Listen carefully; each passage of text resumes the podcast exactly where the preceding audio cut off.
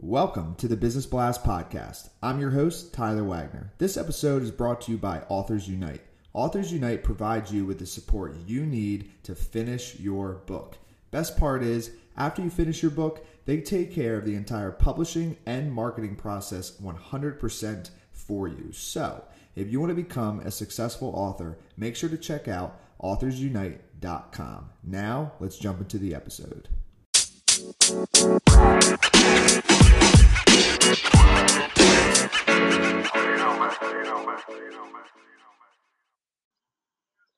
All right, everyone. Welcome back to another episode of the Business Blast Podcast. I'm your host, Tyler Wagner. Today I have Shanae Morey with us. She is the founder of the Morey Writing Group. Our niche expertise is in creating and executing marketing content strategy for health and wellness brands. So welcome to the show.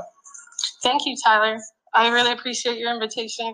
Of course. Grateful to have you here. Let's jump right into the first one. The first one I got for you is, what is the best story from your life that has an underlying valuable message?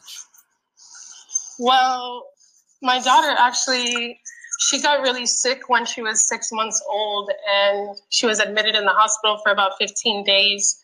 Basically, my boss at the time was upset that I missed that much work. So that was basically the impulse for me to begin my writing group. And I mean, it's a valuable story because although it was a trying time for me, it kind of opened doors for me to have the courage to open my own business so she could stay home with me. And so I wouldn't have to deal with a boss telling me that I couldn't be with my daughter. And what is the most valuable piece of information we should know that's within your expertise or industry?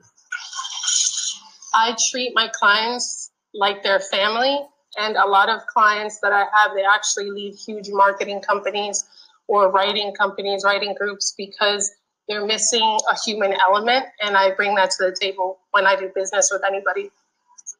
And what is your best piece of overall business advice, so not necessarily industry specific?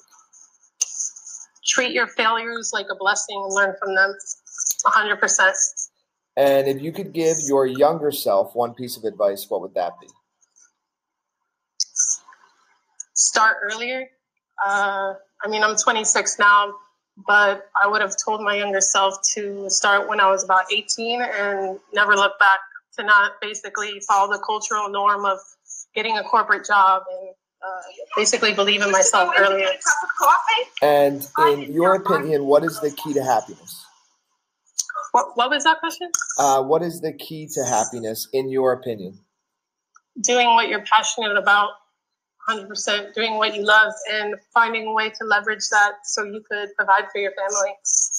And what is the best book that you've read, and what was the number one thing you learned from that?